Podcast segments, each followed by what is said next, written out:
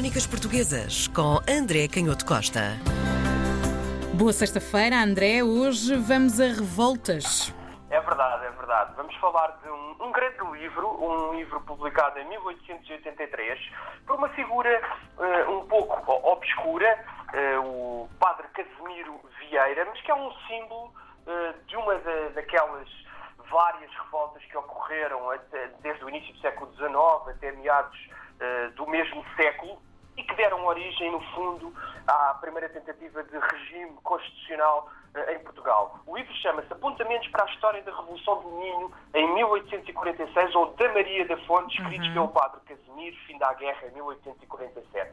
Portanto, toda a gente reconheceu, obviamente, a, a Maria, da Fonte, Maria da Fonte, que é a revolta mais conhecida e de uma figura que se tornou uh, mítica. Não, não há grande, grandes estudos ou grande possibilidade de reconstituir a história cotidiana uh, desta mulher, porque ela se tornou numa figura uh, lendária e porque estas uhum. figuras do povo também, por motivos evidentes de, de analfabetismo, não deixavam escritos, registados, grandes tratos. Mas o que é muito interessante nesta, nesta Maria da Fonte é porque ela congrega na mesma revolta tanto os símbolos e as promessas da modernidade, da Constituição, da liberdade, hum. que depois os republicanos, como dizia bem, vão recuperar no final do século XIX, mas também um lado muito conservador, muito antiprogressista e muito religioso e às vezes até místico. Ok, e, é e porquê essa dificuldade então de ou é liberal ou não é, ou é conservador?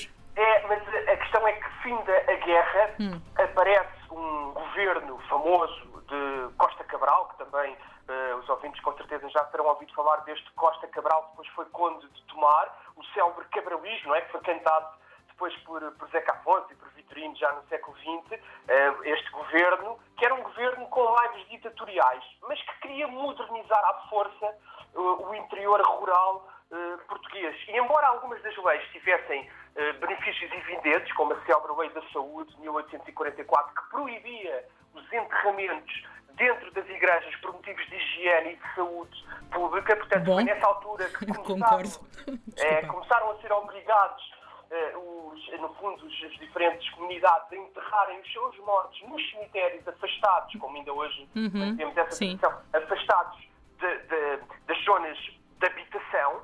E a verdade é que as, as povoações reagiram muito mal, porque ah. a par desta lei da saúde vinham também impostos vinha ao cadastro da propriedade para se cobrarem impostos e depois os historiadores têm discutido, eh, é obviamente um tema este mais difícil, eh, que se estes impostos eram justos ou não, porque há quem interprete que estes impostos, no fundo, destruíam uma classe média de pequenos proprietários para proteger os grandes capitalistas e daí esta revolta uh, popular. Mas a verdade é que o aspecto mais polémico acabou por ser este dos, dos enterramentos e, da, e, das tradições muito enraizadas nestas comunidades Pronto. rurais, que vêm uhum. também até ao dia de hoje, no dia dos, dos, fiéis defuntos que vamos agora comemorar proximamente. Sim, este uh, fim de semana já.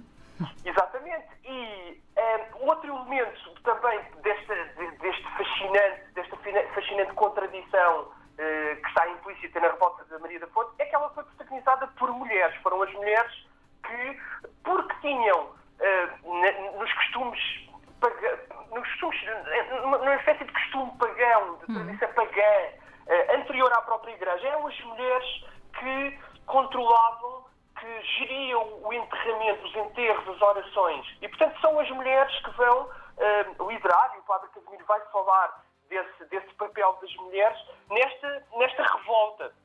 Embora, obviamente, depois alguns destes padres, o padre Casimiro teve um papel importante, ele mandou vir dos Jerez de, de, do Campo dos Jerez, aliás, que não é bem a Vila dos Jerez, é mesmo já na, na, na Serra, junto a Vilarinho das Furnas, ainda hoje é uma pequenina aldeia, e havia uma casa da guarda que tinha três peças de artilharia muito velhas e ferrugentas que eram utilizadas para os morteiros nas festas da igreja, e ele manda vir pela antiga estrada romana, o povo reconstrói a estrada romana, quase não era transitável, e esse comboio de, de artilharia, eh, quase folclórico, fez grande brado. Há imensos episódios destes que ele conta, mas talvez o mais interessante seja de facto este protagonismo eh, das mulheres, que aliás o Camilo Castelo Branco, que era fascinado por estes movimentos populares e às vezes um pouco conservadores, vai falar também da, de, do papel, obviamente, de, das mulheres, uhum. facto de elas terem ameaçado os homens que, se, que tivessem medo de tomar uma posição mais forte contra o governo e foram as próprias mulheres que os ameaçaram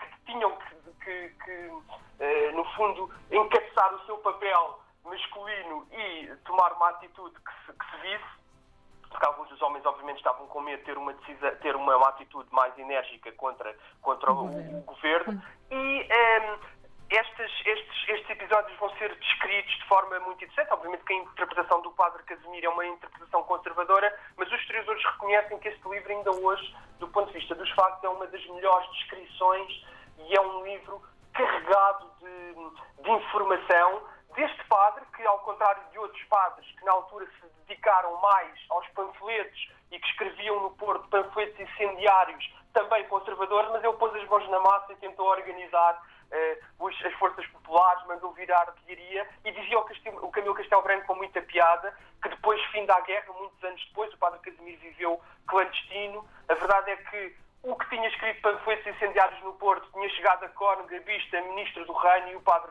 Casimiro, uh, à força e uh, que na tradição dos romanos antigos vivia no Conselho de Felgueiras, em Margaride, a plantar couves galegas e a podar as parreiras do seu quintal. Até para a semana, André. Obrigada. Adeus, até para a semana. Crónicas Portuguesas com André Canhoto Costa.